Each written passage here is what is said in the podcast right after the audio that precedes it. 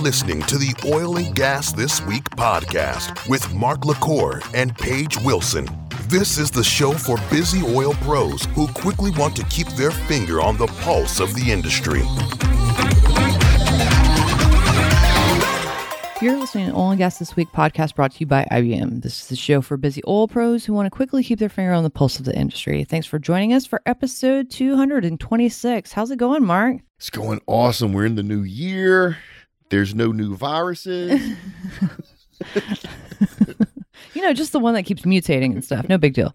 Yeah. So we didn't do your predictions at the end of December. So are you ready to share some of those things now? Yeah. So the reason that they we didn't do the predictions at the end of December was contractual and financial obligations. Other companies have paid for exclusivity for that.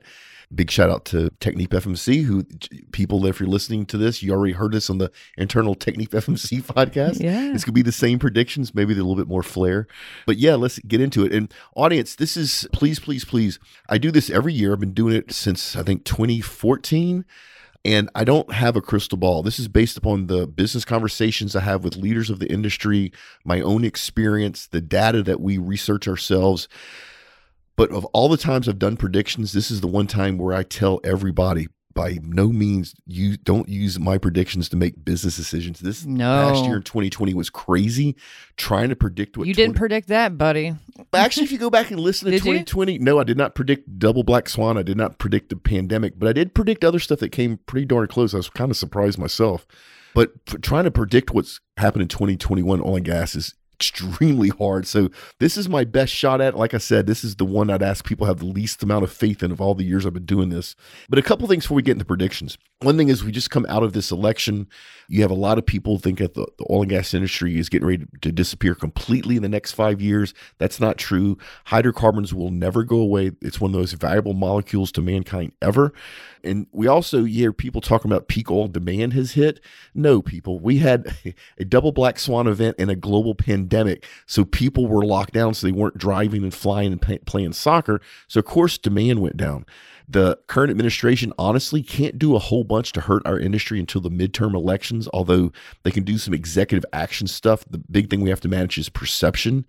And then, you know, now that the vaccine is out, life should be getting back to normal, which is what we want. We want people to start flying and consuming hydrocarbons again. So, you know, we came through an extremely hard year. We actually came through the hardest year for the oil and gas industry I've ever known, period, was 2020. And we're coming out of it now. So, you know, here's what I think is going to happen. Like I said, this is a really hard year to try to figure out what it's going to actually look like. But darn it, I'm to do my best. Okay, well, before we get into it, we have one review.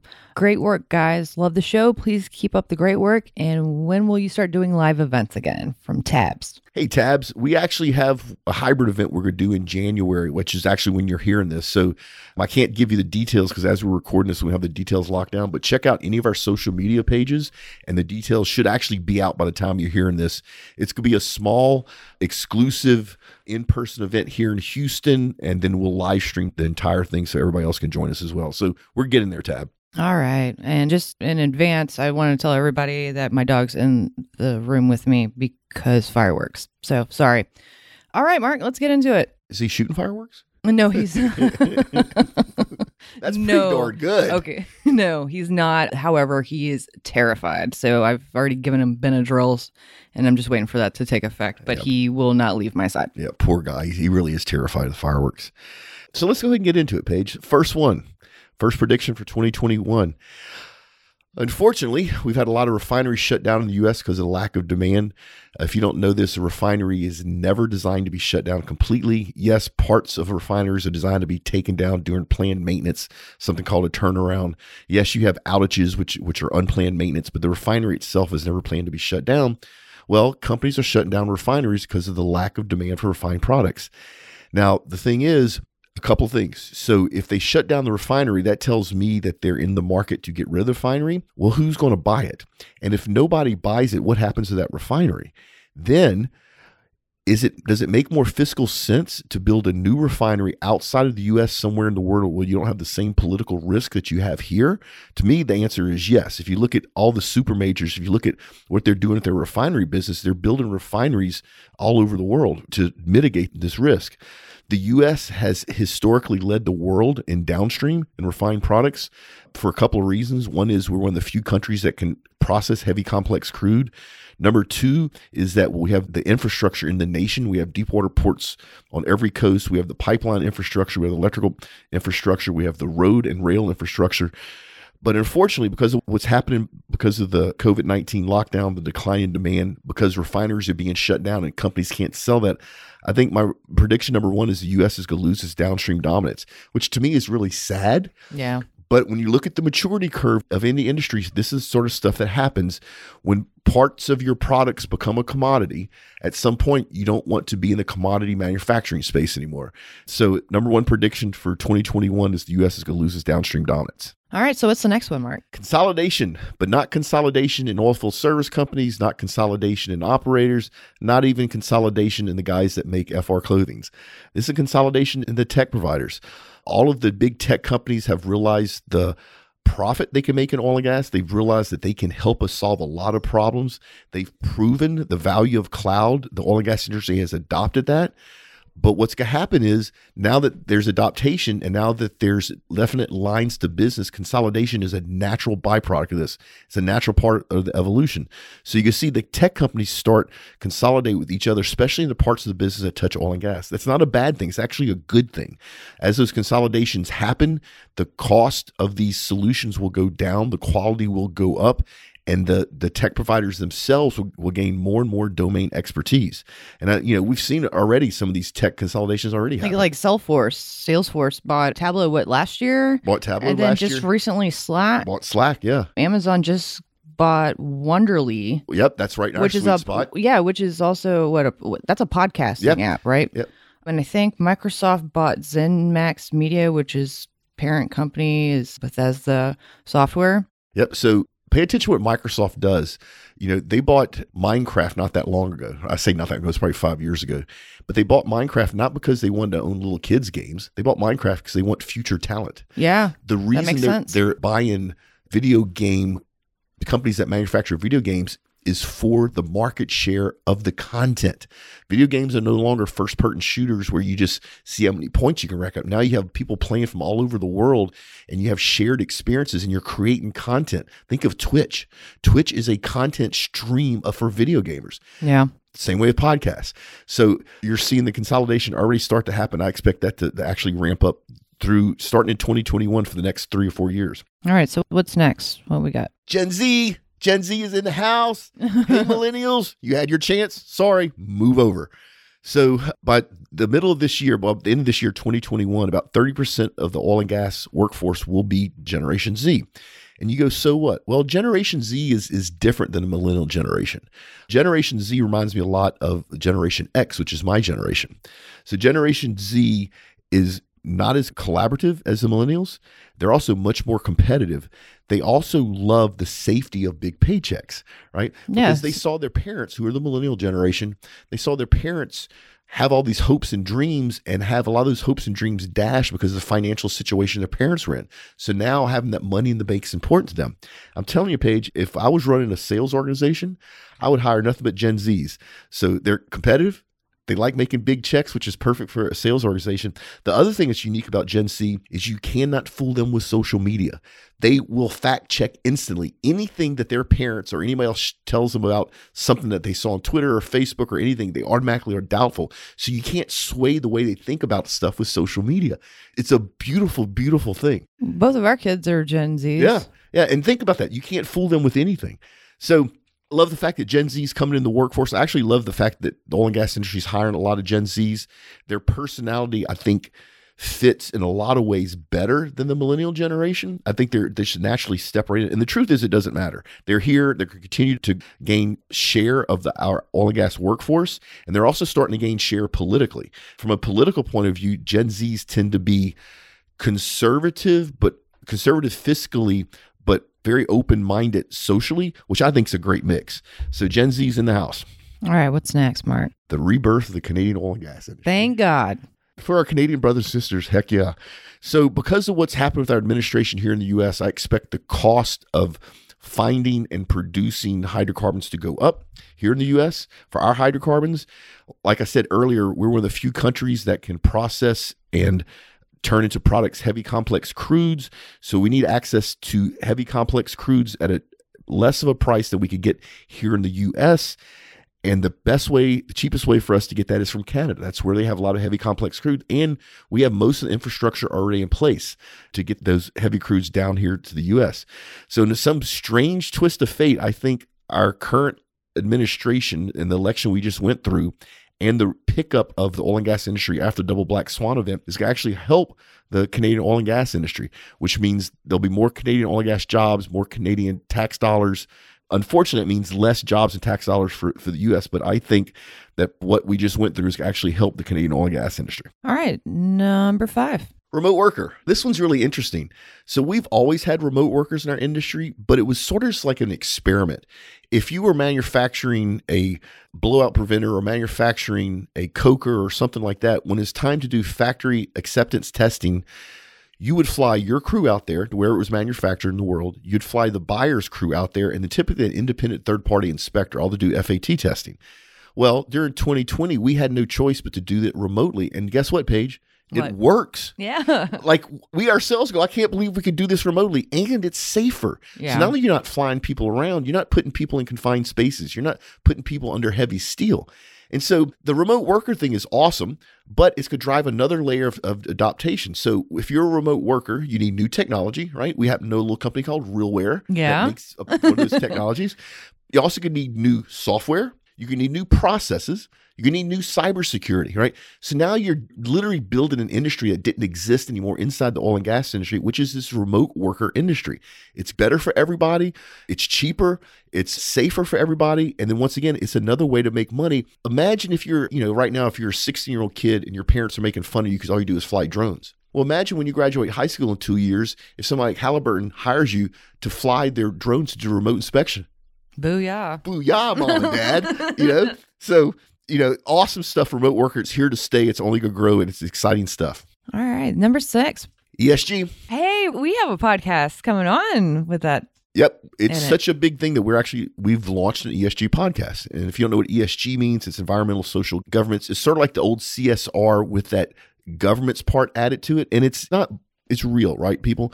Our industry has done a lot of good things for the planet, a lot of good things for their employees and for the communities they operate in, but it's time to bring it up to the next level. And it's time to be accountable for everything What does ESG stand for, Mark? environmental, social, and governance. Okay. So we want to make sure that we're good stewards of the environment, which we are. Right. We also want to make sure we're good students socially, which we're getting there, right? So, you know, s- some of our first Friday Q&A, we have people reach out and ask us questions around the social implications of what we do as an industry, and it's not always a black and white answer. Sometimes it's a gray answer. Very gray. It's hard to figure it out. Yeah. And if it's something that our employees and our fellow stakeholders are interested in, so right now, if you know, if you come work for OGGN, one of the things that you're interested in is what do we do to give back, right? Because Yeah. because we do that. Well, it's the same way with Chevron or Exxon. Now their employees want to know what are you doing as far as really giving back like not just what you put in the newspaper ads but like what are you really doing for society right Yeah. that's important and it should be and it's been a part of what we've done but now to actually quantify it and measure it i think is awesome and then governance is another one. I get a little chip on my shoulder when I have people talking about executive compensation, like, oh, this CEO made $100 million in a year. Well, it's sort of like athletes, right? The guy that can throw the Super Bowl touchdown pass in that clinch, there's one or two of them in the world. And of course, they're going to demand high dollars. The guy that ran Chevron through the worst oil and gas crash in history deserves to be paid some, but he needs to perform for that, right? Right. And so, if we have a governance part to make sure that our leaders and our management are paid in according to what they perform, right? Um, Nothing against high executive compensation, but make sure they perform for it. You know, a lot of my favorite leaders will push back, especially in rough times, on big base salaries and go, look, don't pay me all this. We're laying people off. Pay me if I keep the company alive. Yeah. Pay me if I keep jobs. And I love that. Yeah. So, you know, we take that to heart here at OGG, and hence we have an ESG podcast we've launched. But it's also good that the oil and gas industry is finally owning up to that and saying we're taking full responsibility, full accountability, and we'll be public about it. So I just think ESG, so I don't think, I know ESG is huge. It drives shareholder value. It's affecting oil and gas industry's ability to hire and retain talent, to be, even be able to operate in certain parts of the world. And it's time that we step up to the plate go, you know what, we got this. Yeah. Yeah. All right. So let's go to the next one. Number seven. Hydrogen. Hey, aren't we doing a podcast about that too at some Wait, point? Paige, that's that, even though you're looking at the board, you just gave away a secret. Oh, it's okay. my Yeah, bad. it's okay. Yeah. So hydrogen, if you don't know, this is what makes the sun run. So it's been around since the one millionth second after the Big Bang. So it's been around forever. right? Yeah. Hydrogen's an interesting fuel. So one of the things that's interesting to use hydrogen as a fuel is that you can run it into an internal combustion engine, right? So if we decide that we choose not to use diesel or gasoline to run our cars with a little bit of modification, you can run on hydrogen. The other thing is, though, you can run hydrogen in a fuel cell. One of the problems with electric cars is the battery. The battery basically can't perform to what we need it to perform to. It can get about 75% there, but it just doesn't get there. Well, but if we run a hydrogen fuel cell instead of a battery, we then the fuel for that electric vehicle is hydrogen. You have a fuel cell with an extremely long range to provide electricity. And you want to guess what the waste exhaust is? Zero. Fresh water. Fresh. That fre- you can drink. Yeah. Right. So out of your exhaust pipe is fresh water. And this isn't new. If you think of all the space missions, think of even the Apollo missions back in the 60s. For electricity for the spacecraft, they use hydrogen fuel cells, which also generate their drinking water supply. Right. So it's a great fit. But here's something else about hydrogen. You know the word hydrocarbon? Yes. Where do you think the hydro part came from? Hydrogen. Yeah. So between 10 and 15% of hydrocarbons are made up of hydrogen, right? So it's a naturally part of hydrocarbons. Okay. A couple of cool things about that. First thing is, in the right circumstance, you can move hydrogen around for free. You can mix hydrogen with natural gas, and you actually can generate hydrogen from natural gas, but you can take hydrogen, mix it with natural gas up to a certain percentage, push it out a natural gas pipeline, move it anywhere in the world, and then at the end point, separate the hydrogen, and you've just moved it for free. That's huge. that I thought it was a trick question. That's why No, I I got quiet. I it's- was like, what? The look on your face was like, okay, this could be a trick because he kind of had a smirk. So I was like, hmm. The other thing about hydrogen is the biggest constraint around renewables, especially solar and wind, is that when they overproduce, you can't store it. Battery trying to store that in battery technology is prohibitively expensive. And so what happens here in Texas when we hit peak wind generation, which by the way, Texas is number one wind generating state in the country, you know, what would they do is they turn the windmills off. Well, that's not a very effective use of infrastructure. Well, one of the things you can do is take that extra electricity, which normally would just go to waste or actually not even be generated, and you can electrolyze produced water. So you can take produced water from a well, run electricity through it from excess solar or wind, and produce hydrogen. So you're basically storing that excess solar or wind energy by producing hydrogen. You can also electrolyze seawater. So hydrogen came out of nowhere. It's going to be a big driver. That and ammonia, big driver in the oil and gas industry as we head toward this more green type of world. But it also has real solid financial benefits. And so our number seven prediction for oil and gas for 2021 is the importance of hydrogen. All right. So number eight. Loss of the middleman. Unfortunately, if you're a middleman, you need to start looking at different revenue streams. So historically, if you're an operator out in West Texas or out in the Gulf of Mexico or the North Sea or Africa or whatever, and you need a pump, you buy that pump from a service company. That service company gets that pump from a distributor, right? That distributor buys the pump from a manufacturer. Now, the advantage of that is the distributor takes some of the risk. The distributor is also one that warehouses everything so to make sure that you can get that pump in the right time. The distributor also has a lot of knowledge around the different pumps that you can buy. And so that served a value in our industry for a very, very long time. But that distributor adds a layer of cost. And so what's happening is now is now the service companies are skipping the distributor and going straight to the manufacturer, right? This lowers the cost for the same product, which then helps everybody.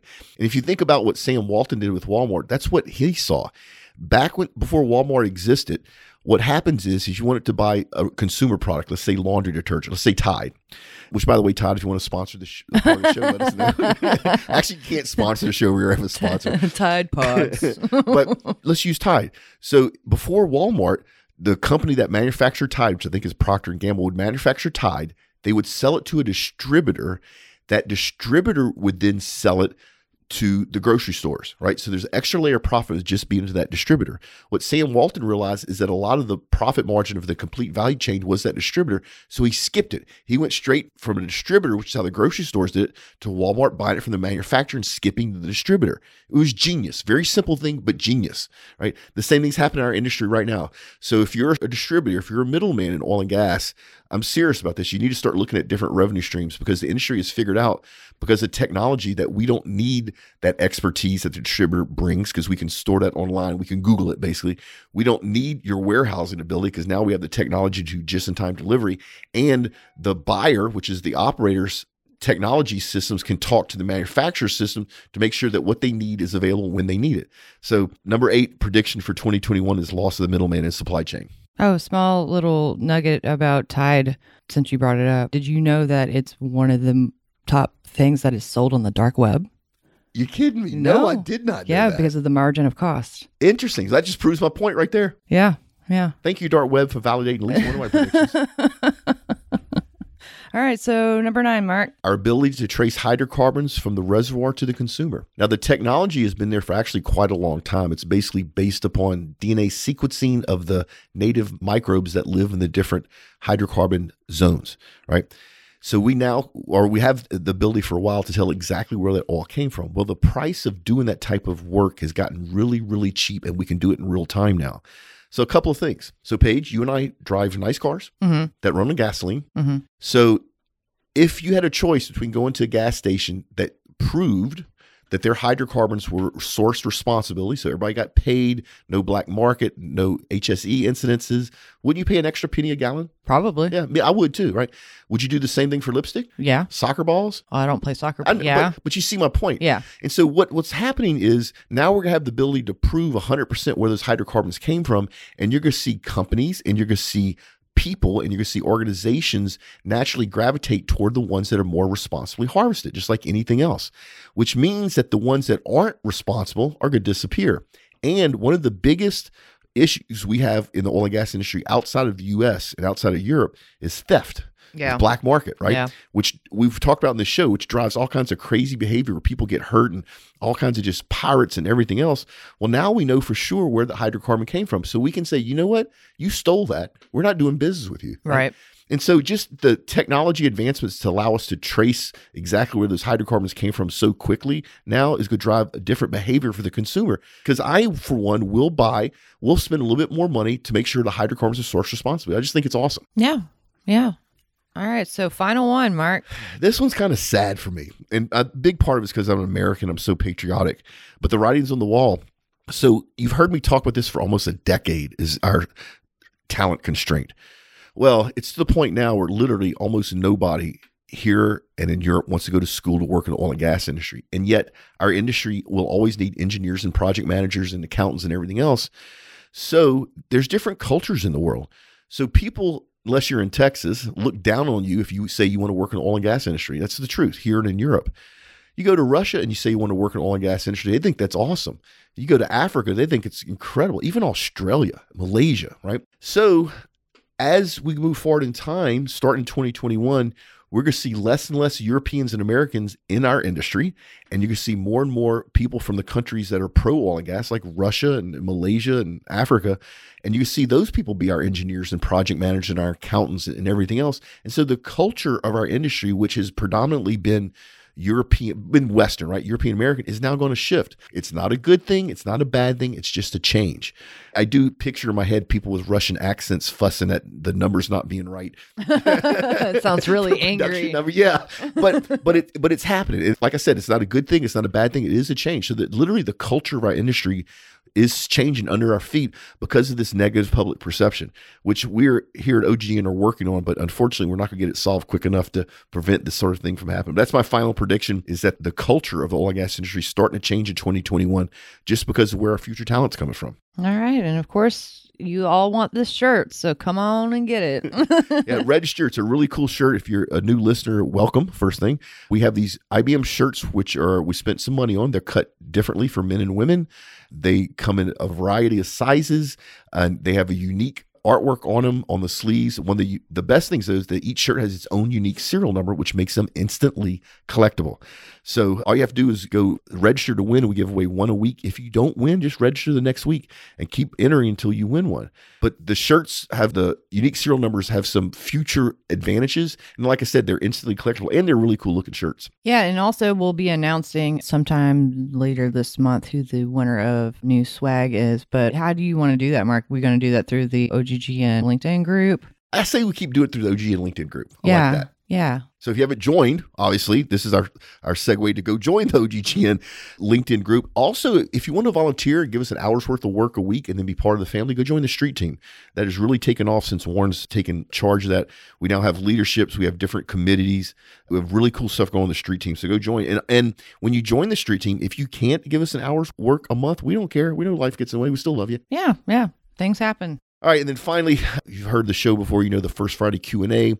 Go to oilandgasthisweek.com or oggn.com and go ahead and there's a place for you to give us your question. Remember, the goal is not to stump Paige and I, but to help educate our audience. And if we read your question on the air, you'll get a big shout out. Then finally, if you want myself, Paige, or any of our other oil and gas experts to come speak at your event, let me know. We'll be happy to share the details. And then finally, Oil and Gas Events newsletter. Uh, if you'd like to have all the really cool stuff that's starting to pick up in 2021, put in your inbox for free once a month. Go sign up for that. That's in the show notes as well. Ready to get out of here? Yeah. Remember, folks, do great work, pay it forward, and we will see you next time. And here's Savannah with events on deck.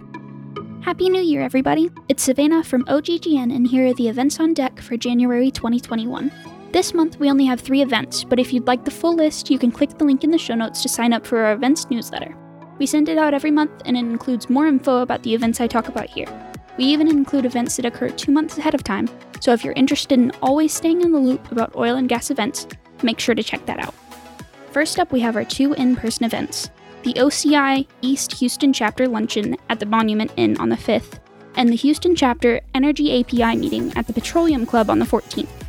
The only online event we have this month is the Prefab Connect from the 26th to the 29th. Other than these events, OGGN may be hosting some more live streams this month, so make sure to check out our Facebook, LinkedIn, or our website for more information about any of the live streams we have coming up. If you have any questions about the events or any of our shows, make sure to reach out to me through my email in the show notes. That's all for January. I hope you guys have a great month and thanks for tuning in.